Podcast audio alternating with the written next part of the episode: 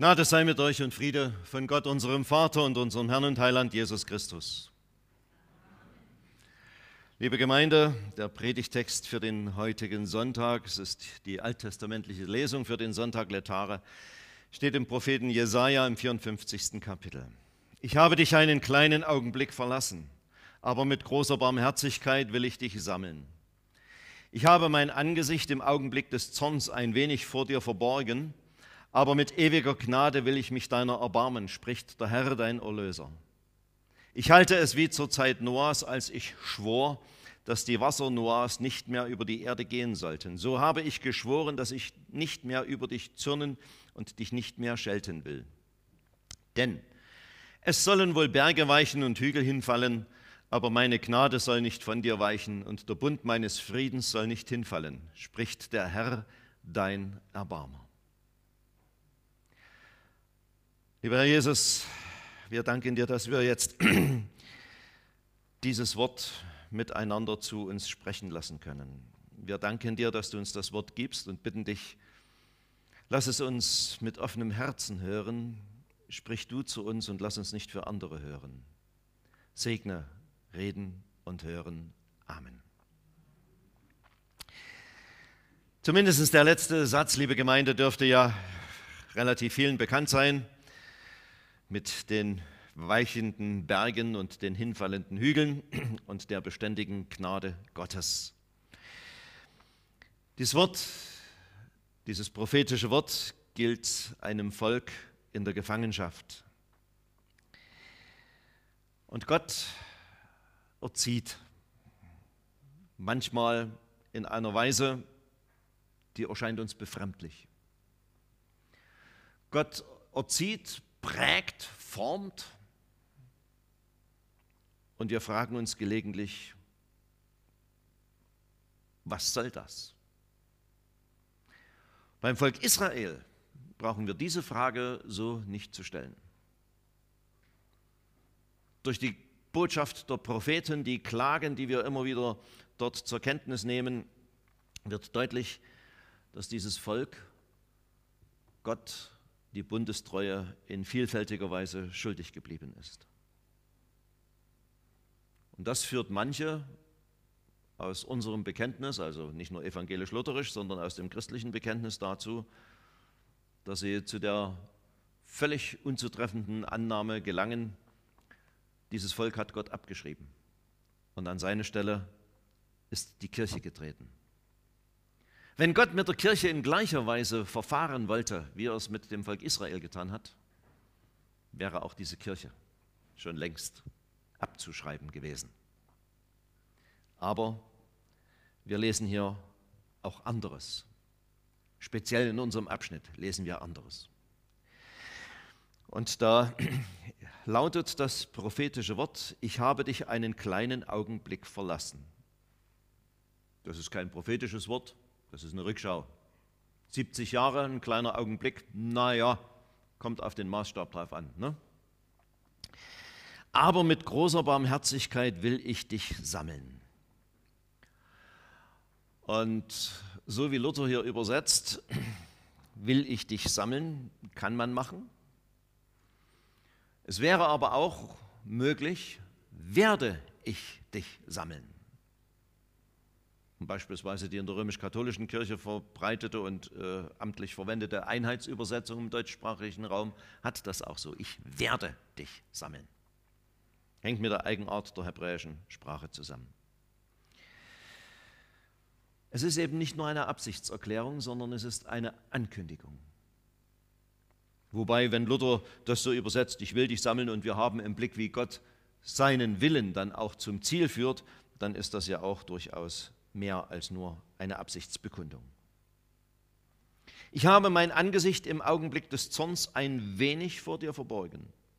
Aber mit ewiger Gnade will ich mich deiner erbarmen, spricht der Herr, dein Erlöser.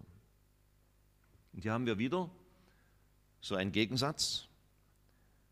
Gott vorübergehend zurückgezogen, aber mit ewiger und das heißt ja auch andauernder, beständiger Gnade will ich mich deiner erbarmen. Oder habe ich mich deiner erbarmt. Hier ist Luther in der Übersetzung noch ein, doch ein kleines bisschen unsauberer als im vorhergehenden Vers. Habe ich mich deiner erbarmt, spricht der Herr, dein Erlöser. Und das sind Dinge, wo wir manchmal die Maßstäbe vergessen anzulegen, die vom Wort Gottes her angemessen sind. Warum ist Gott grantig?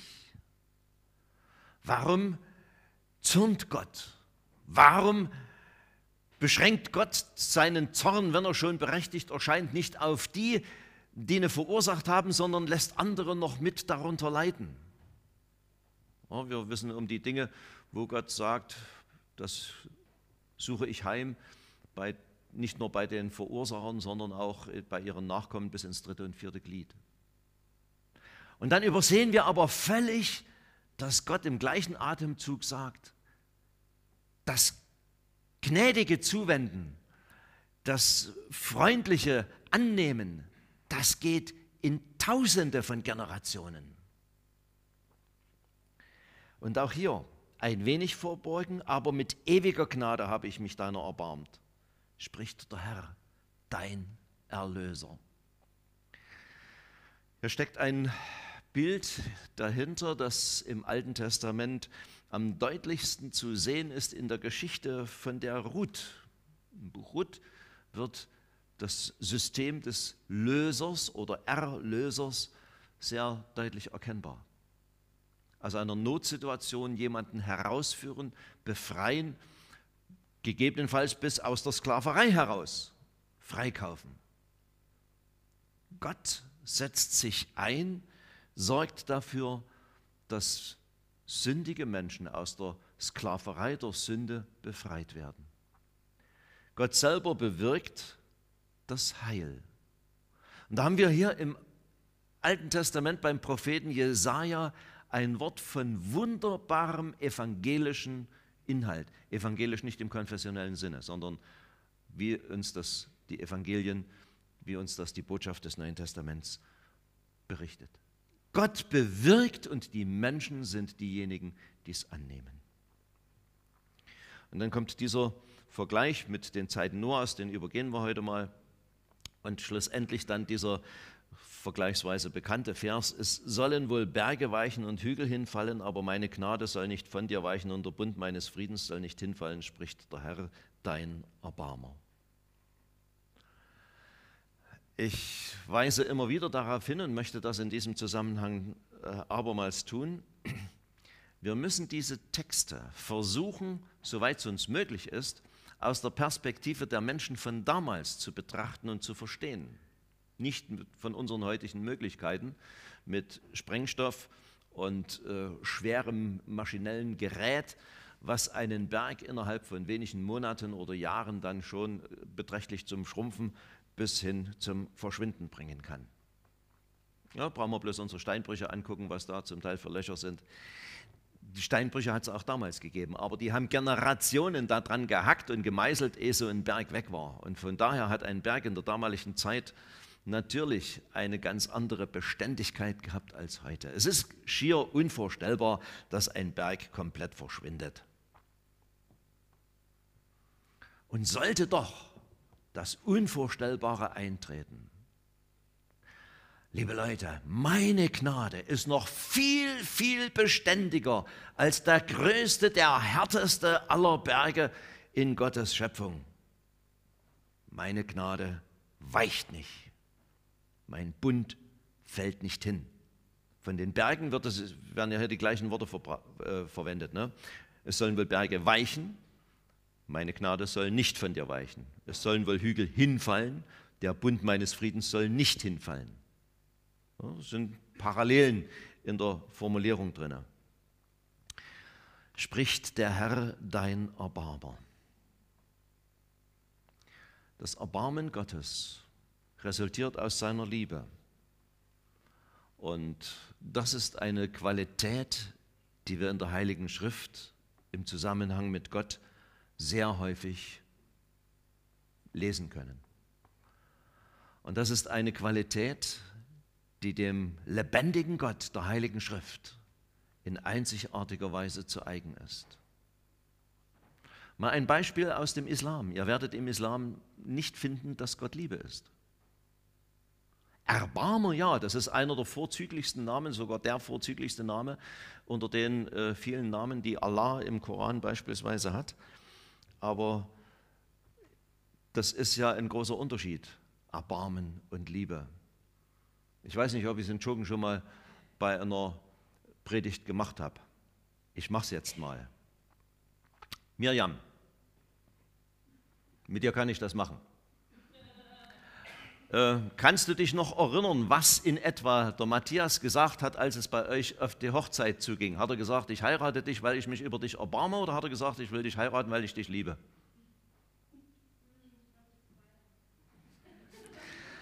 Danke, kannst dich wieder setzen.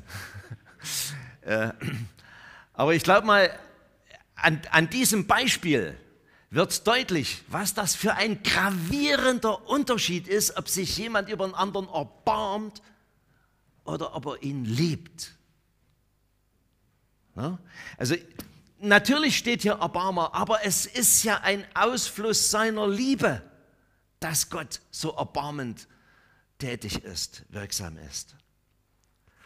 Und die Liebe Gottes, die zu diesem Erbarmen führt, hat ihn eben auch dazu gedrängt, einen Bund zu schließen hier ist vom Bund meines Friedens die Rede. Der Shalom Gottes ist ein Thema, das uns bei den Propheten auch des Öfteren begegnet.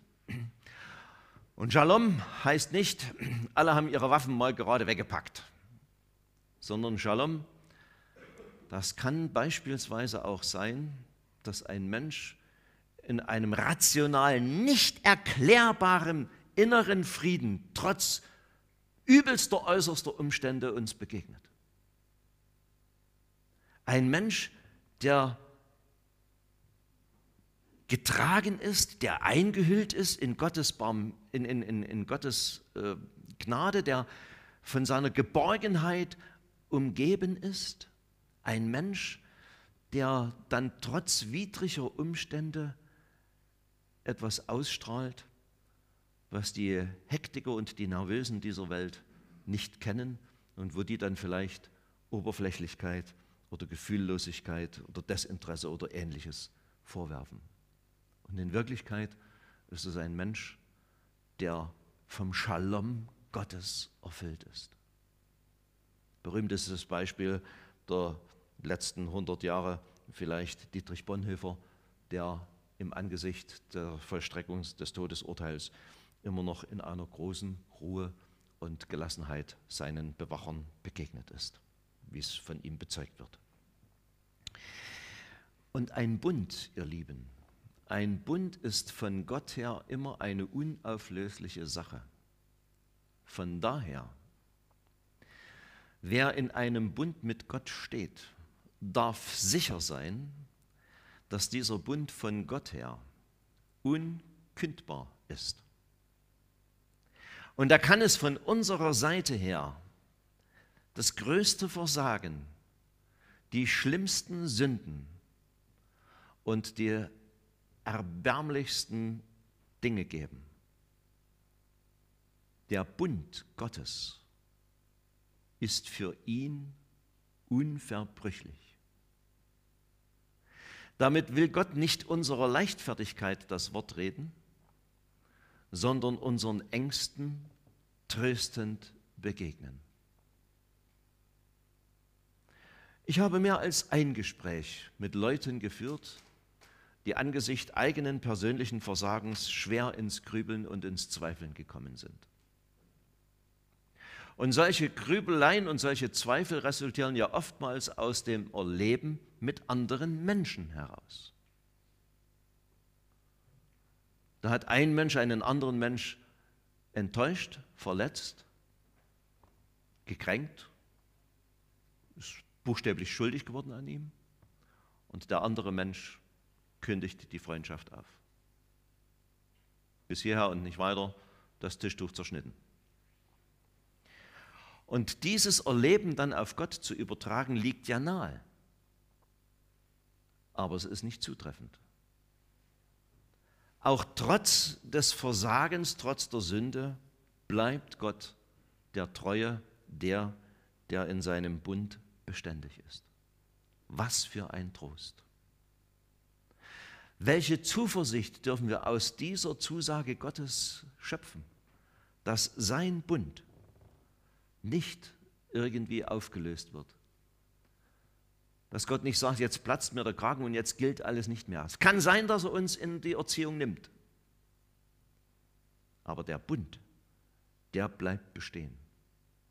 Und Gottes Gnade und sein Erbarmen, das wird er nicht wegnehmen. Dafür dürfen wir ihn loben und anbeten. Amen. Und der Friede Gottes, der höher ist als alle Vernunft, bewahre unsere Herzen und Sinne in Christus Jesus. Amen.